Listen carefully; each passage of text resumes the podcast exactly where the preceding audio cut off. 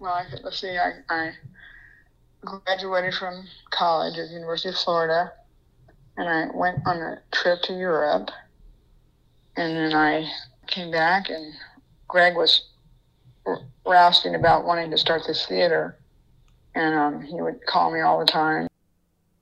So we decided to start in Gainesville. I came up here, and we just started planning, and it was funny. It was just was. I look at it now, and it was just so young and innocent, you know, about. We didn't expect anything or want anything back. We just wanted to do this theater that we loved, this idea that we loved that was starting to bloom.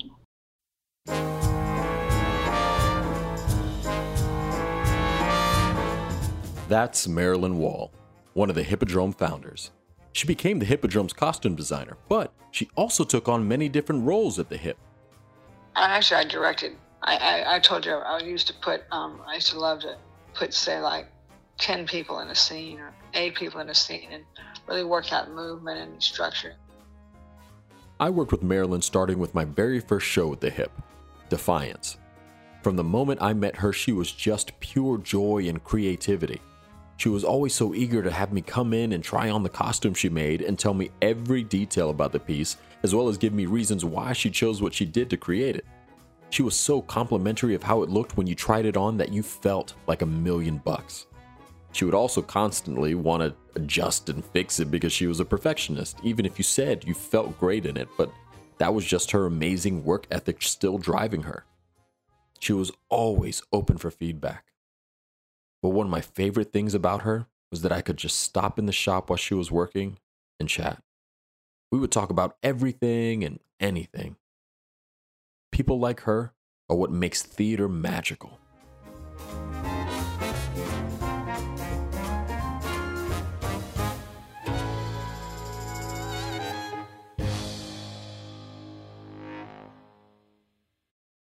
Theater is a collective endeavor, but it requires the work of many talented individuals. Theatrical productions bring together playwrights, performers, directors, stage managers, set and costume designers, as well as experts in scene construction and lighting. But working in the field of theater isn't limited to production positions. Many theaters have a literary manager who researches productions a company could produce. Theaters have administrators that manage the business functions of the theater, as well as marketing directors who advertise shows. Theaters write funding grants. Many theaters, like the Hippodrome, also have theater education departments, which provide programming in the form of camps and school programs that teach the students techniques of acting, directing, playwriting, script analysis, and theater history. Although in the beginning of the Hippodrome, all of the founders took turns in the different roles necessary for putting on a show, today, the Hippodrome employs an artistic director, a technical director, an education director, a production manager, a lighting designer, a stage manager, a sound designer, a master electrician, a facilities manager, a box office manager, a development associate, a graphic designer, a marketing coordinator, and a caretaker. It takes a lot to run a theater.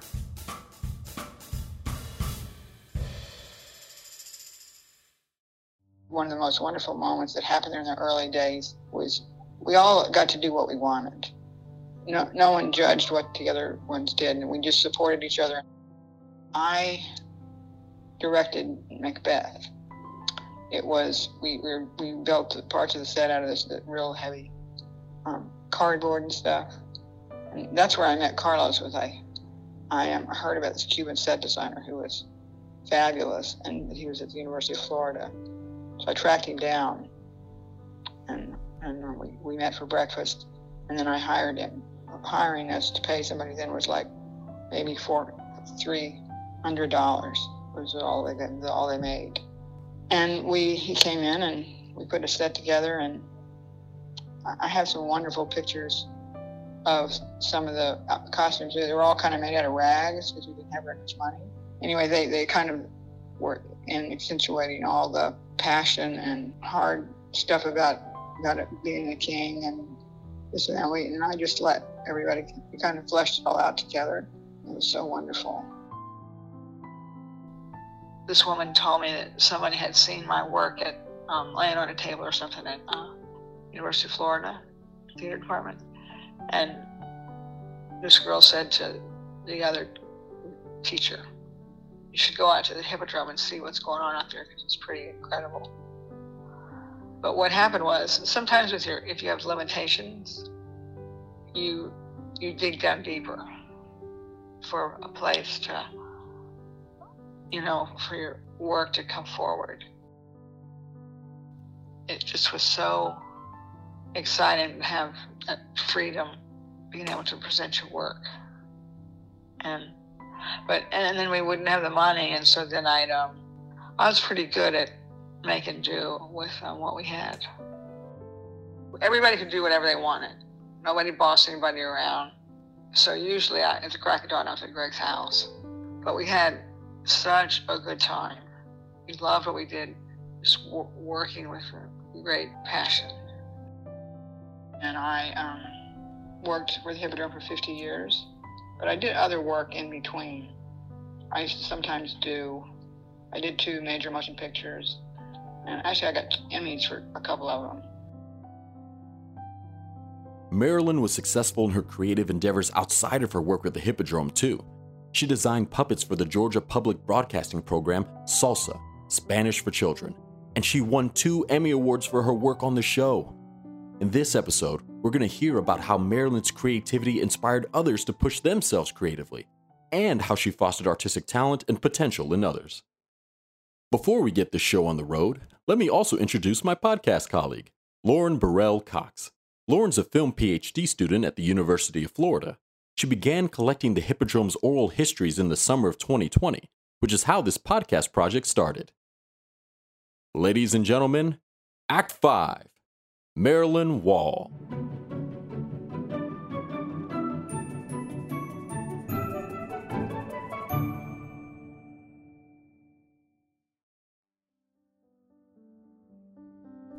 When I began talking to people for this project, everyone told me that HIP founder and costume designer Marilyn Wall was a creative genius. I never met her in person due to the pandemic, but I spoke with her a couple of times on the phone, and she made me feel like we'd been friends for a long time when she told me stories about working at the HIP. In speaking with others, I came to find out that Marilyn radiated a warmth that brought people in and made them feel welcome in her creative process which isn't always typical of extremely creative people. Being a film person, I thought about how film and television often depict designers as ornery and hard to please. Here I'm thinking of fashion designer Reynolds Woodcock, played by Daniel Day Lewis in Paul Thomas Anderson's 2017 film Phantom Thread. Reynolds may be a creative genius, but his behavior is toxic. The film encapsulates the myth of the creative male genius. Marilyn's the antithesis of this. She brought people into her world and pushed them creatively. When she spotted talent in a young artist, she mentored that. Her attention to detail when designing costumes demonstrated her thoughtfulness. In this episode, we're bringing you stories of Marilyn's creativity, collaboration, and care. Oh, I, I worked with Marilyn for over 20 years. I was the artistic director at the Hippodrome. I actually lived next door to her for a while, and we are dear friends and great collaborators. That's Lauren Warhol Caldwell, former Hippodrome artistic director. We have created a lot of magic together. um, and she's truly one of a kind. I'll, I'll tell you that. Um, she is a She's just uh, she's she's funny, funny, funny, funny, and she is a genius. And um, we collaborated very well together. So I have very fond memories of being in her presence and being a part of not only her artistry and aesthetic, but her incredible wit and love for life and the love for the underdog. And there were just so many things about her that were just so humanitarian. And the artistry was, of course, the, the, at the top of the heap, so to speak. That sort of trickled down because she was such a genuine, giving artist that that would translate into other aspects of her life. It was a true joy and honor to create with that woman.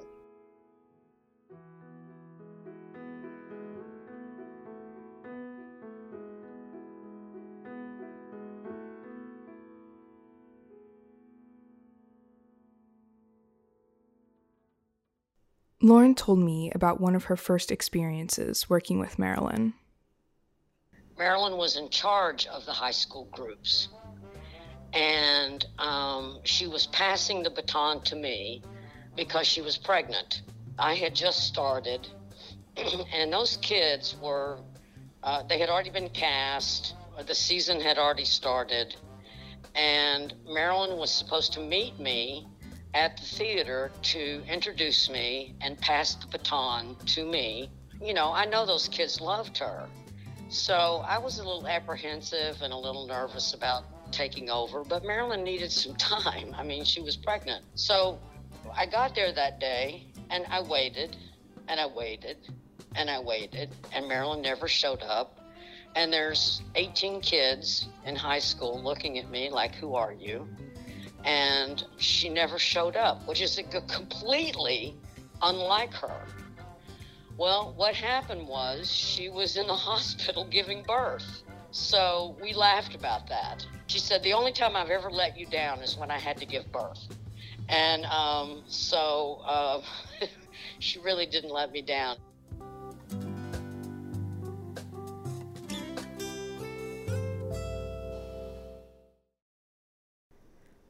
Marilyn took her artistic abilities and put them to use creating educational content for children.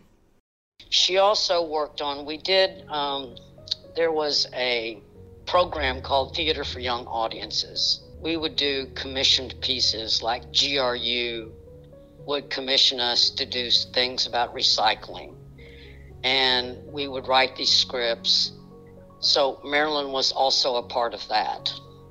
And then also costume them and then these these pieces would tour the state teaching young people about different different things like recycling or energy control or things that teenagers deal with all the way from how to deal with having a zit on your face to admitting that you were gay to boyfriend girlfriend problems and all these kind of things I probably directed well over 200 shows. The majority of those shows, I would say 90% of them, were designed by Marilyn.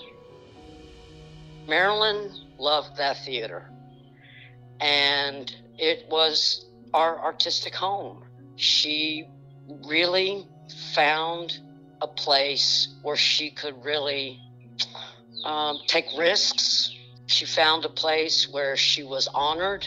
She found a place where she could speak her mind about her designs and not just be told what to do by some director. It was a partnership. We created some incredible things. And the other thing I have to say about Marilyn is, and I, have worked with designers at other theaters and I've worked with designers who are guest designers, and they're all very good. I have nothing but glowing comments about them. But the thing about Marilyn that is incredible is not only her designs, but her construction of the costumes. They, it was impeccable, impeccable. And it, uh, there was not a thread showing. There was not a loose button. They were made with expertise. A lot of my friends who are artistic directors came to see my shows, and without a doubt, without exception, they were always blown away by the costumes. So she had a national reputation. She won Emmy Awards for her puppetry that she did a puppet show in Atlanta. She was so multifaceted that um, her house, I lived next door to her. Her house was a work of art. She had three sons. I would go over there, and the table would be set after working a 14 hour day and raising three sons. They would have Taco Bell because the kids wanted Taco Bell that night, but it was always to candlelight and on china. It was everything was art.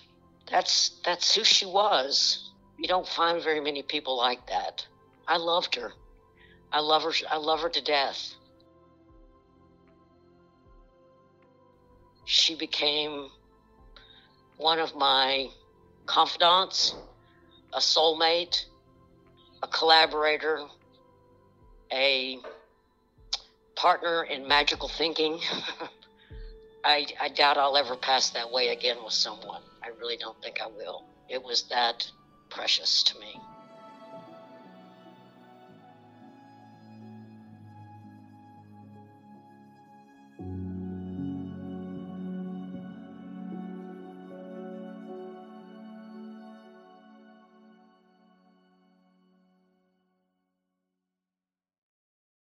Lauren also told me about what the creative process was like between her and Marilyn.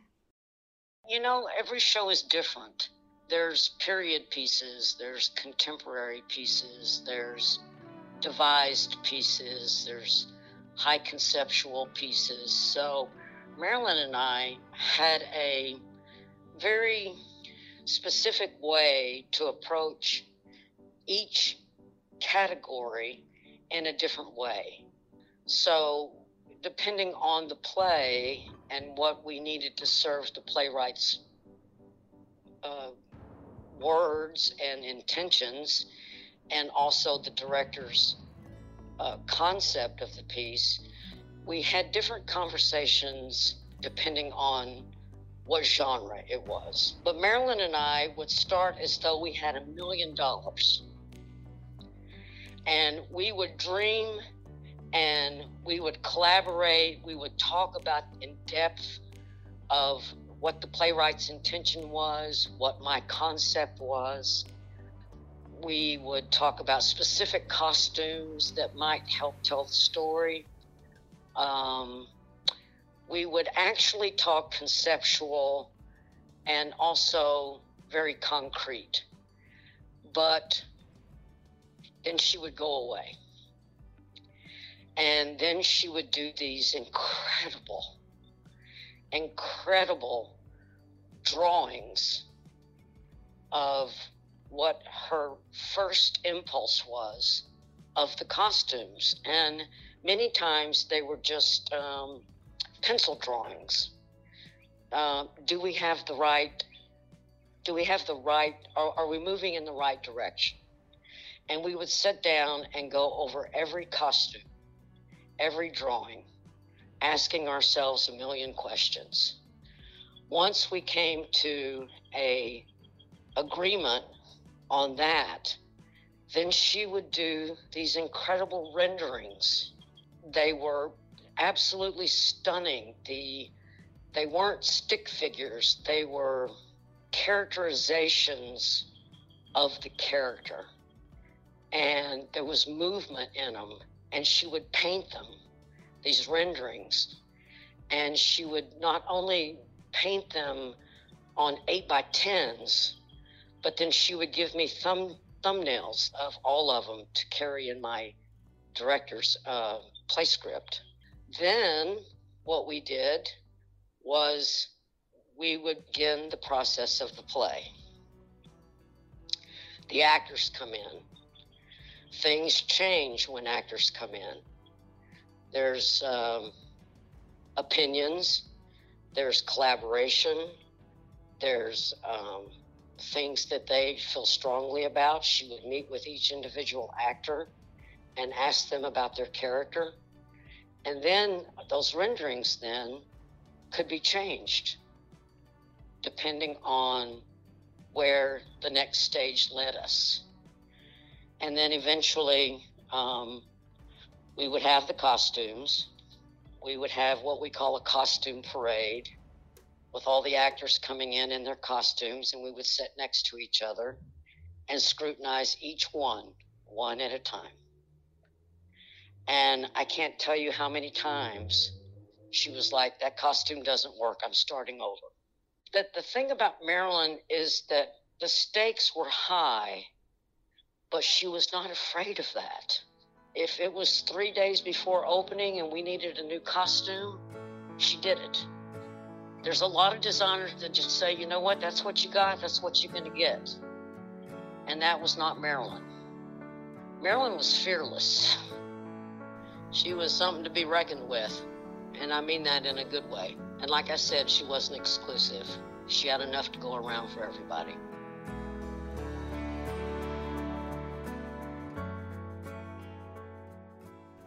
Marilyn brought other people into her world, and she took special care when it came to mentoring young creative minds.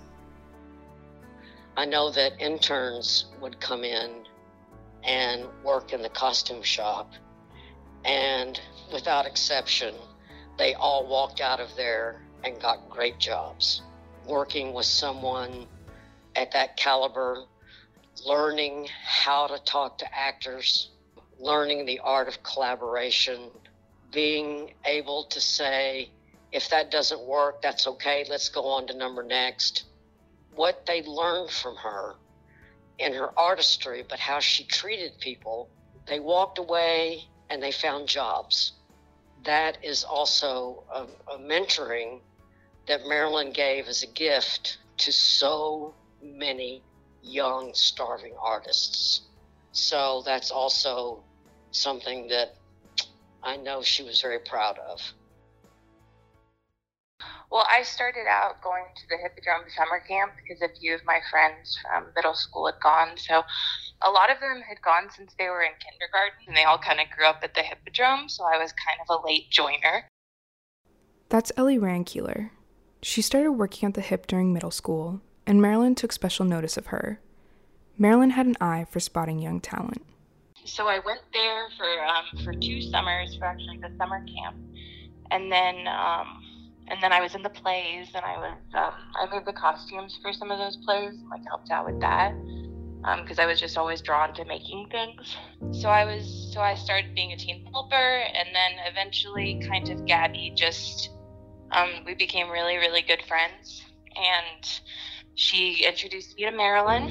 And so I think my junior year of high school, um, I did an internship through my school program, and I just started working with Marilyn. That continued for two years, and I was I was still doing um, teen helping at the, the summer camp through my high school, and then when I graduated, I kind I taught a costume costume class. I taught a costume class at the Hippodrome, and then after that, I went to school in New York for fashion design every summer I would kind of like circle back to the Hippodrome and always do like help out with something, you know, when I was visiting my family, like work on some kind of a play. Or like um, Marilyn would always kind of find me and give me jobs. Like she would always be offered jobs to do movies, and she was like, Well, I don't have the time for it, so if you could do it. So whatever project she had, she would pass on to me. Um, she would call me during the summers. She would sometimes get jobs to like just do costumes for local commercials or something, do makeup for them, and she would always kind of tag me along, kind of like a sidekick, just showing me all of her ways and um, just yeah, I just I just got surrounded by all these amazing women at the the hippodrome, and I just they just pulled me in and let me be with them when I was young, and it was just really wonderful. Yeah, I'm really lucky that I'm really lucky that it was so positive because it was just all these all these awesome women in this like beautiful space like creating. And I was like I was welcomed into it and they paid me and I was like I was like 15 probably. I just remember like just everything was so fun every time we were making something, it was just a bunch of women chatting and laughing, like in a room, like making amazing things. We were always super productive, always having so much fun. Marilyn made work fun, and she also created a thoughtful and collaborative space for others. She sees every single detail. She pulls every single detail together in a really beautiful way. There's just something like there's something so thoughtful about the way her mind is when she when she like steps back and looks at something artistic vision that's just full of joy and full of love and detail oriented and just beautiful person to work with, beautiful person to collaborate with. Just so fun, uh, so smart. Uh, it's, she's just she's just brilliant. She's just brilliant. She's just one of the most brilliant people I've ever met. I see all of the designs and the thoughtfulness and like texture pattern choices, different little trinkets that she would put on to like I think like one time it was like some costume for this trash queen or something but she put a kazoo on like a retractable little like um it's like one of those those little retractable wires that you like keep your keys on like as a security guard or something? Like she just put a kazoo on it. I don't know just like i, I feel like design wise everything was so thoughtful. Nothing was ever generic. Everything looked free but then it was incredibly thoughtful. I feel like the characters were the, the actors were better able to find themselves because like they would go into the costume shop upstairs and they would have someone that took every single amount of effort to spend time with them and understand them and try to help them build their characters. So in the shows, I feel like you don't you don't get to see that in community theater as as much like someone that's like that is brilliant and that makes people feel so happy and so welcomed and so at home. I feel like it makes everyone else work better or work harder or be inspired. She knew how to guide people to execute what she wanted to see done and not make people feel like they were being dominated. But for me, it's more heartfelt and soulful and just this absolute divine love and respect that I have for her that just lurks inside of me. And I can tell you, I am a better artist for working with her. So, the gifts that she has given, not just to me, but to so many people, she's full of love and giving, and an ultimate, ultimate artist.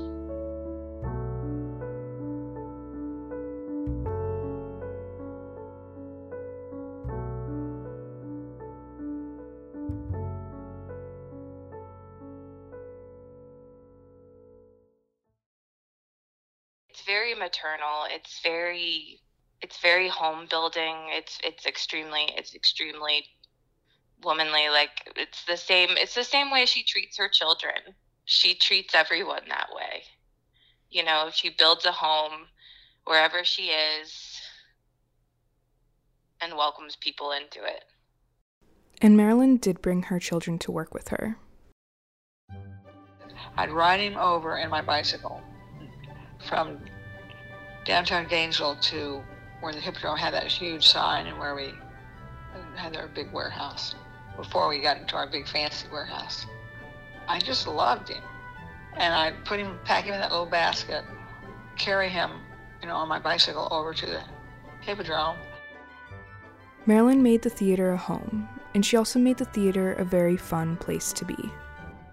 She's she's hilarious. Like she'll just like she would just like I don't know, like some like I think one time we just went to go grab lunch or something and I came back and she just put like forks in her mouth like she was a walrus for no reason. Um uh just just things like that. I mean and uh I don't know, one time one time we were working really, really late. It was one summer I had come back from college to help her with um, costuming one of the plays. I don't even remember which one it was, but we were just so exhausted and we had to go and get some mink coats up in the attic for some project. And i just remember her like hurling them down the stairs at me like like all these mink coats. And then we just kind of put them around the office like it was probably like it was really late at night. It might have been like one in the morning. But we were just like exhausted and like ti- we were just so tired. And so we positioned all of these mink fur coats around the office and put little eyeballs and like teeth on them and stuff just like on people's desks and on the floor you know just so people would come in work in the morning and see the little mink mink fur coat monsters you know, Marilyn would dress up like a chicken and show up at parties and always um, always had some sort of uh, way of making a grand entrance and always decked out in a way that no one expected her to be decked out. And um, one night we were at a party and I walked in and Marilyn was there and um, she wasn't she wasn't saying anything to me but she would mosey over and stand in front of me and look at me and I would say, Marilyn, what, what, what? And she wouldn't say anything, but she would make a gesture. And so this went on all night. And what I never realized until she finally told me is that she was dressed as me. And she had come as me to this party, and I completely, it went right over my head. And then I looked back at the gestures that she was making and the stance that she was taking and the way she was dressed, and it all made complete sense. But at the time, it, it went right over my head, and I thought, what is this woman doing? I have no idea. I'm not catching the gig here. You know, that takes a lot of time. Marilyn took a lot of time to put some of those things together to entertain us. And believe me, we were entertained. The chicken, though, is, is, is my favorite. She dressed up like a chicken, and um, it was quite elaborate.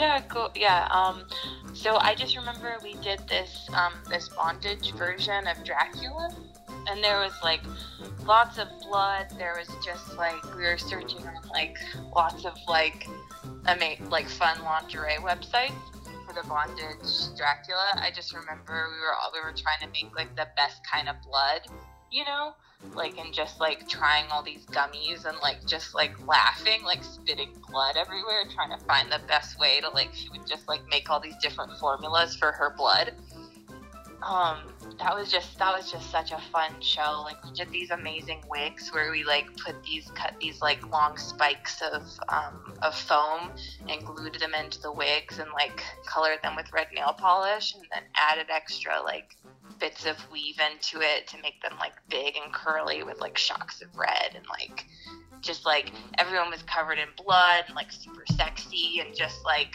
I just remember Marilyn having a ball and like we painted the girls' fingernails fingers, their whole not their fingernails, their whole fingers with um with nail polish like up to the knuckles and like made it look like they had dipped their hands in blood.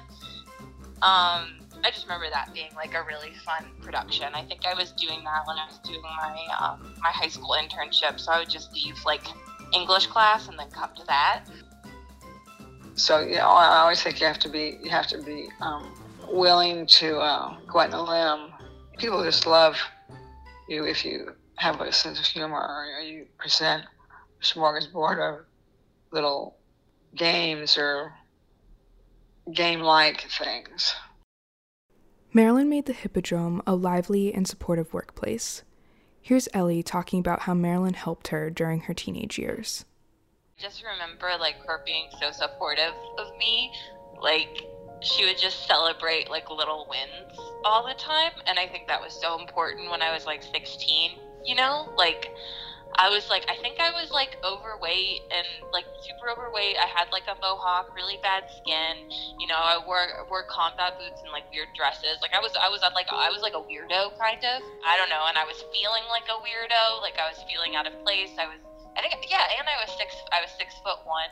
Um, so I just like I just felt kind of somewhat isolated, and she just celebrated things about me, and it just always it always helped.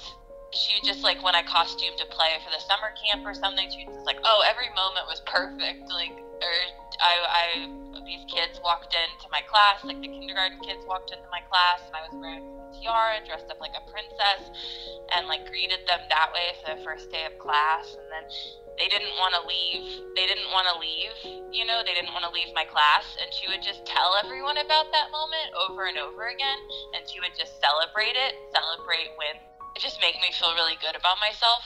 And it was just like such a supportive, loving, woman empowering environment.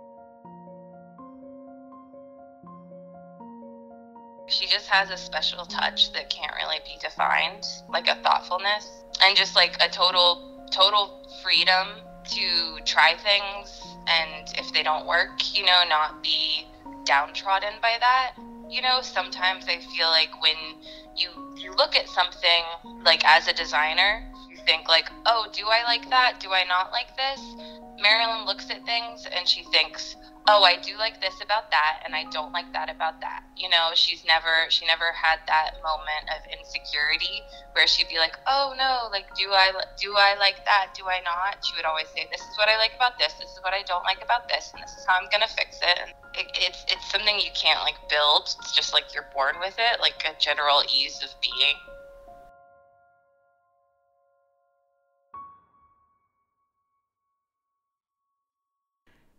Marilyn's mentorship motivated Ellie to create caring and thoughtful environments in her own work. She always talked to me about um, how it's our job to um, just take care of people on a film set, definitely, and in the theater too, um, to make actors feel as comfortable as possible, help them um, create their characters, create their stories help them find their find their role through um, building this character with them, um, developing a partnership with them. Um, just making people like just little things like she would just talk about like make sure you have toothbrushes in case like someone has like a nine hour long day you know make sure that um, you have like when when it's really really hot outside and the actors are having to stay outside just have like a a towel so you can like with water to put around their necks, just very nurturing, comfort, love. And she made every single job just so fun. Like, just like, I, I use that, I use all of those things in my day, in my work now, like working with a big team and making sure that, like, people like she would just like stop working sometimes when it was really stressful and she would just start dancing or she would put on different outfits or something, or she just she loved pranks. You know, she could just like switch between like always being totally driven to a point of being able to accomplish something fantastic, but always making it joyous and fun and and it, it showed in her work too. I think the the way she approached she approached every situation it's hard to find someone who has like that ability to guide people, lead people, be, be brilliant, and then also be such a positive, warm presence to be around. Like it's not like I, I know I don't do it. I've never I haven't met anyone else who's able to do that. I definitely do do think that there was something a very special connection that I shared with Marilyn just really, really thankful that she let me into her world, and I need to tell her that more often. Marilyn Wall passed away in the spring of 2021. She touched so many people through her work at the Hippodrome. She created a unique environment at the Hip by bringing people into her artistic world. To honor Marilyn's legacy, the Gainesville City Commission approved the dual naming of Southeast Second Place to include Marilyn Wall Way.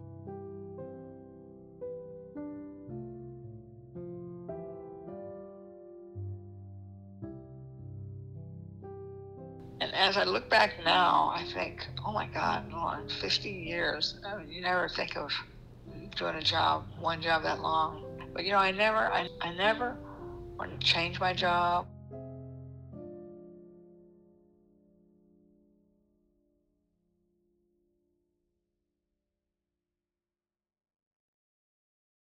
Funding for this podcast was provided through a grant from the Florida Humanities with funds from the National Endowment for the Humanities. Any views, findings, conclusions, or recommendations expressed in this podcast do not necessarily represent those of Florida Humanities or the National Endowment for the Humanities. Additional support from the Hippodrome and the University of Florida Center for the Humanities and the Public Sphere. It is hosted by Ryan George. It was produced by Gabrielle Byam, Lauren Burrell Cox, and Amanda Frazier. It was written and edited by Lauren Burrell Cox. Ash Phoenix Designs, Joshua Osborne, and Dina Tor designed the cover art. Special thanks to the Hippodrome founders whose voices made this project possible. Thank you for supporting the arts.